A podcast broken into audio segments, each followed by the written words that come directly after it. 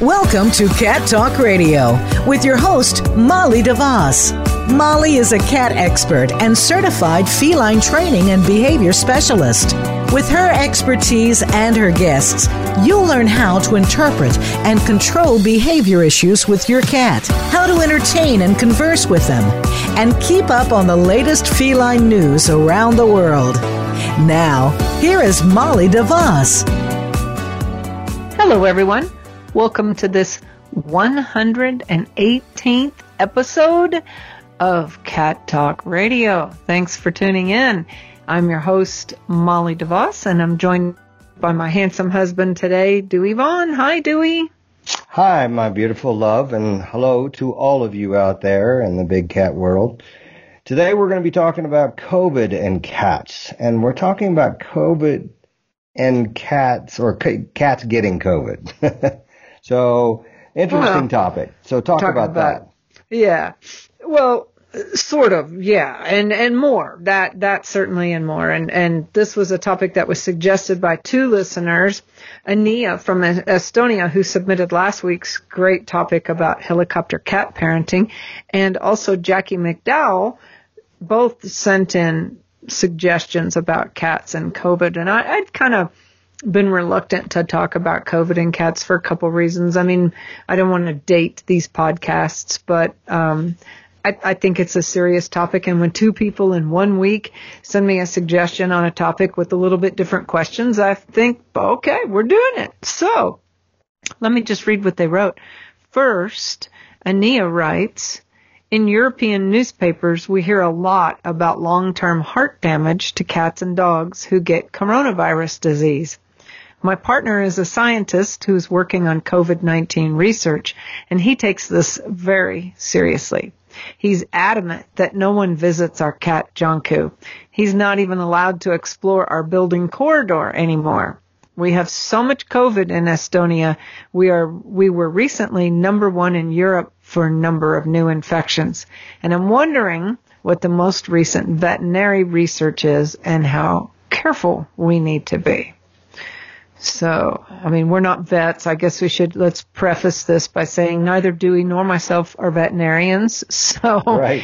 I don't know that yeah. we would be the experts on, on answering that in particular, but, um, but we know a little bit, enough to be dangerous. So we'll tell you what we know. You go first, Dewey. yeah. So, uh, I went out just to kind of get a couple of different reference points the first reference point I am getting from Cornell University College of Veterinary Medicine, and then the other one is specifically what the CDC is saying.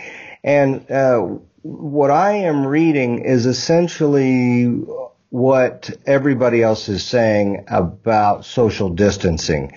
Uh, they're recommending, of course, much like Molly does, don't let your cats out of your house anyway and it looks like cats are are slightly susceptible to catching the coronavirus. However, um, it's only done if they come in contact who has coronavirus. So, for example, if you, for some reason, are um, uh, have COVID and you're in bed and your cat comes in and you know you may want to go get a test for the COVID-19 on your cat. However, if the cat stays indoors and you don't have coronavirus, nor does anybody else that's come in contact with the cat, then the likelihood of your cat getting coronavirus is going to be very low. Um, and so to the point, even the CDC is recommending that you walk six, you keep your dogs on a leash and you walk six feet across, you know, apart. So going to a dog park is probably not a really good idea either for you or for your dog. Um, so I, I think there's probably uh, a less likelihood of your cat coming down or contracting with it. If they did, then obviously you want to get it to the to the vet. Now, it, it, uh, both the CDC and Cornell University is saying that there's not a regular testing set up necessarily to to test animals on a regular basis. If you go specifically to the vet with that concern and say that your animal has been exposed to to someone who has that, then they will actually uh, do a do a test. And they again recommend, just like Molly does, there's no reason for you to have your cat outside the house anyway. So. Um, yeah, and that's so, I those. Go ahead. Sorry. No, no, go ahead.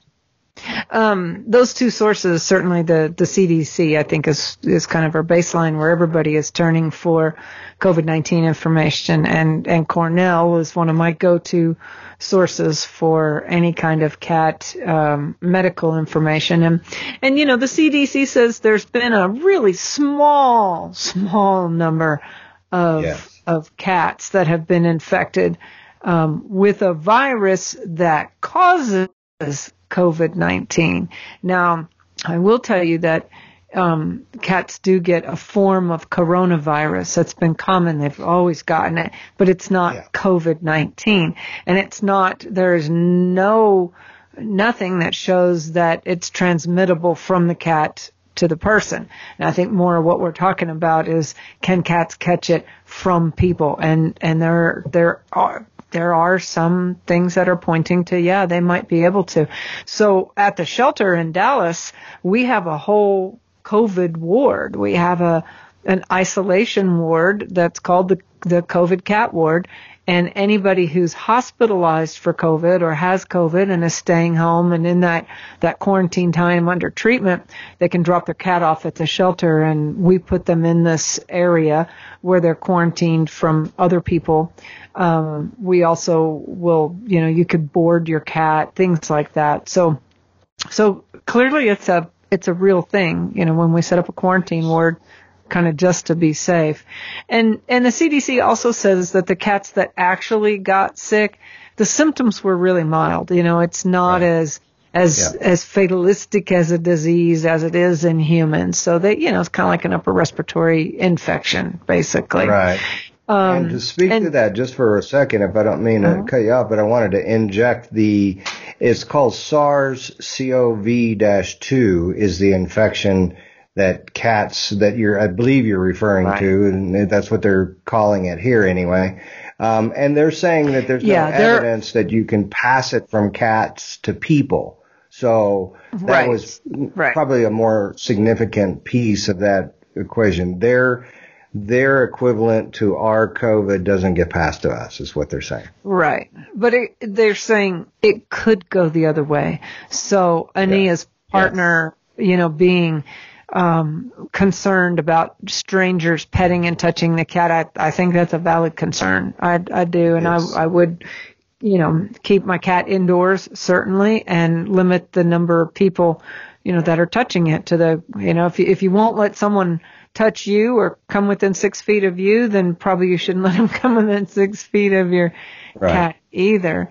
You know, I, I don't think it's worth compromising your cat's enrichment opportunities you know, but, um, anyway, I, and I have that link to the Cornell, uh, information in case anybody wants it. So if you're listening and you want to read that Cornell University finding on cats and COVID-19 in particular, um, send me an email, molly at cattalkradio.com and I'll share it with you.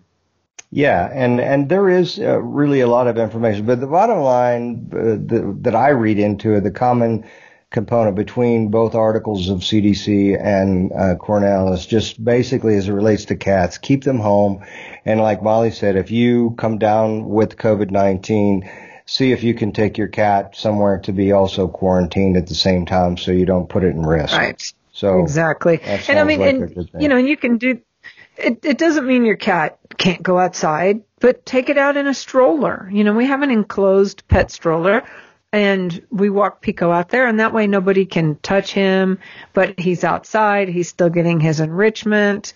You know, there there are ways. Build a catio. Everybody should have a catio. In fact, we're looking at building onto our home and getting a second catio. I wonder if you can put that like when you put your house up yay, for sale. You know, it's yay. three bedroom, two and a half bath with two catios and a two car garage. yeah, that's cool. So here is Ania's second question. How does COVID-19 affect kitten socialization? That's a good question. And in lockdown, socializing a kitten to accept other people, situations becomes very difficult. That makes sense too. They can grow up in a much smaller world with fewer situations and stimuli. Do you have any tips on how to protect pandemic era kittens from becoming adults with more fears, boundaries, than is ideal? That's a very good question because you know what? Everybody suffers and we just don't think about how much maybe the animals during this pandemic have suffered also. Good question. Yeah, it is a good question. And, and actually, interestingly enough, just yesterday, I did a seminar, a Zoom seminar for uh, a, a cat rescue group and the audience was fosters in particular. And the seminar was titled Shaping Kittens into Great Cats and Ania actually attended that, and um, she, you know, we talked a little bit about this because this was all, all about how to socialize kittens into being great cats, and it is a real thing. I mean, it's it's a it's very very challenging. You know, we adopted a, a kitten, Pico, during COVID, and I was worried that he wouldn't be as socialized as Tabasco or some of our previous cats due to less variety in handling. But, you know, so far he's turned out okay. You know, you, you want to keep stimulating them while they're young with as many different experiences as possible. Don't take personal exposure risks, obviously, to COVID, but do have your kitten handled by at least your germ pool of friends and family. And, you know, if you're comfortable, take the kitten to the door. When the UPS driver or mailman shows up, you know, ask everybody to sanitize before handling. But yeah, I, I wonder the same thing, Annie. I wonder if we're going to have a generation of COVID kittens that are just a little more shy than kittens that would be raised, you know, in under normal situations with perhaps more people coming and going. So it is challenging. Um, you can even ask people to put on latex gloves, you know, rubber rubber gloves before they handle your kitten. But do try to get as much of that done as possible because Lord knows they need it, especially in that critical socialization window from three weeks to seven weeks or so. It's very, very important they get handled a lot. So good question. I don't have an easy answer. Um, be safe, but at the same time, give them as much stimulation as you can possibly give them. Yeah, I agree. Imprinting is very important for kittens. I know when I was young and we were raising horses, imprinting from the very beginning. In other words, having people touch them and be around them and, you know, building their uh, positive um, feeling about things and taking away some of their fears makes them mature quicker, I think. But, you know, here's another good question from another listener, Jackie McDonald. She writes, I have an 18 year old cat who is used to me working from home which she absolutely loves, but soon I will be returning to outside the home work. I wonder how I can best support her during this this particular period. I care deeply about the well-being as we are both best chums and have considered seeking a job I can permanently work from home even. I know that may sound crazy, is that crazy?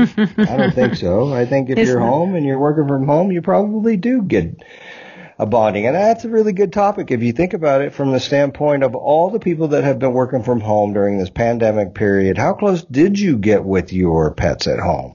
And what is the traumatic feeling of you leaving? We think about kids, but what about the pets too? Yeah, it's true. I mean, it doesn't sound crazy at all to me. I mean, heck, I, I had a townhome in Dallas and I had an office, a, a warehouse office. And even though they were only a few miles apart, the traffic was so congested in that part of town. It took me 20 to 30 minutes to get from home to work, which is a relatively short commute these days. So if I left, and, and I didn't like to fight rush hour traffic because then it would be 45 minutes. So I would leave home by about 7:30. And then I wanted to miss the 5:30 rush hour, so I didn't usually get home until about 7:30. And then I slept 6 7 hours a day, and I began to realize that didn't leave me much time with my cats and I was missing them a lot. So I, I remodeled the whole warehouse into a live workspace and I moved in the back and basically, well, me and my cats moved into the back and they have been with me ever since and that's been a long time. That's another generation of cats ago.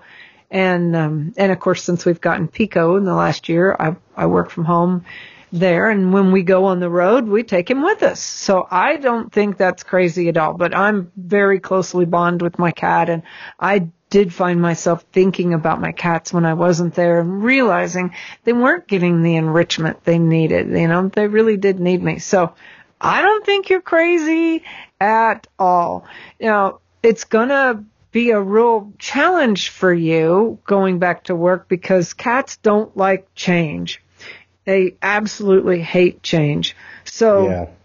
you know, similar to what it was like when you weren't working from home and then you started to, that was an adjustment for your cat as well. You know, your cat was like, hey, wait a minute. Usually she gets up by now and she's gone and then I got all day to myself and now all of a sudden she's here all the time. I mean, trust me, that was an adjustment, not necessarily a bad adjustment, but it was a change. So like any change you you try to make with your cat ideally you would do it gradually by you know gradual desensitization. You know maybe you would go back to work one day a week for a few weeks and then expand it to two. You know maybe go back on Mondays and Thursdays. So there's you know about the same amount of time between the two and so on. And then expand that as you can.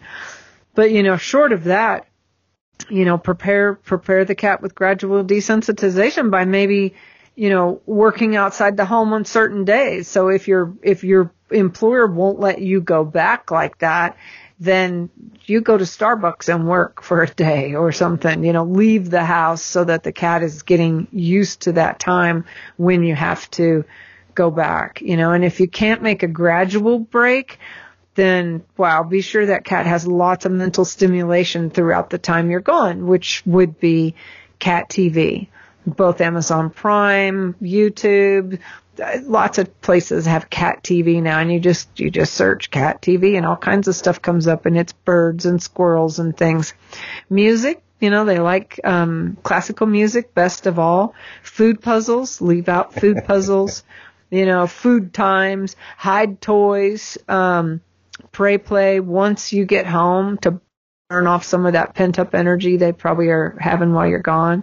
And, you know, make sure they've got lots of things to climb on and scratch and play with while you're gone. And a catio. Catio is always awesome. You know, I love, I love catios and I think every cat ought to have a catio. So give it its own little place it can safely go outside and nothing can come in and get it and it can't get out and get lost. I had to think. I apologize for laughing a second ago, but I was just thinking about, you know, uh, we went from uh, having the cat TV stuff where they're sitting there while you're gone and they're watching cat TV and all the squirrels and everything going on. And then all of a sudden they hit the button that turns it over to classical music and they're sitting there flicking their tail to classical music. And I just, I had one of those, you know, those crazy mind moments where my mind was drifting into the cartoon world. anyway, I, that was that was fun. Uh, thank you uh, for Ania for sending this, and to Jackie also for writing us with such great topics, suggestions, and we want you to keep those coming. That really helps us prepare for shows. And it's always cool because your subjects are something new. I mean, we drive, we dive into something new a lot and it's, it's not repetitive. It's more about, you know, let's dive in and look at something new. Mm-hmm. So I'd also like to extend that offer to everyone else that's out there listening. And also, if you've ever learned something from one of our podcasts, or you simply are entertained by our banter going back and forth, consider sending us a gratuity donation because that's would be very nice and it's super easy. Uh, Molly has set this up in a great way. Just go to the store, the Cat Behavior Solutions website, and scroll down past the products. Well, there'll be a lot of them, and you'll probably stop along the way. Pick up a few of those before you get down to the bottom, And then there's a donate button and you can pick the amount you'd like to add to your cart and just go ahead and check out and we would, we would definitely appreciate that, that gratuity. We would because this isn't this is free. I mean, this isn't free. It's free to you, but it costs us money to to produce this on a weekly basis. I mean, clearly we're volunteers. We don't get this out of our. We don't get paid for this. Well, I pay Dewey, but not not in cash. We won't talk about that on the air. Yay, but yay. nothing that comes out of Cat Talk Radio or Cat Behavior Solutions accounts, I assure you. and so this is all done um, just so that you can learn how to take better care of your cat and more about what your cat's needs are and uh, for us to help you find ways to increase the bond with your cat and you know we're going to keep doing this as long as Shelter shelter euthanasia euthanasia is the number one cause of death in cats. It's a sad statistic, but still true. So as long as that's the case, we're going to help you make sure none of those behavior issues that make you want to rehome your cat ever happen in your life. So until next time, everybody, thanks for joining us today. And until next time, keep calm and purr on. Yay. Goodbye, everyone.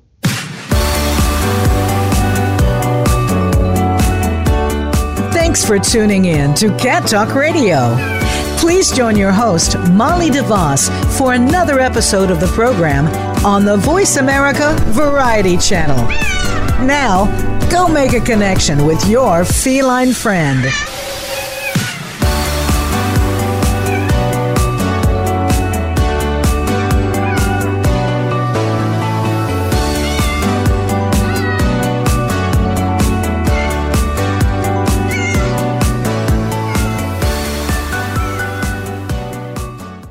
Can be a cat lifesaver by helping to keep us on the air.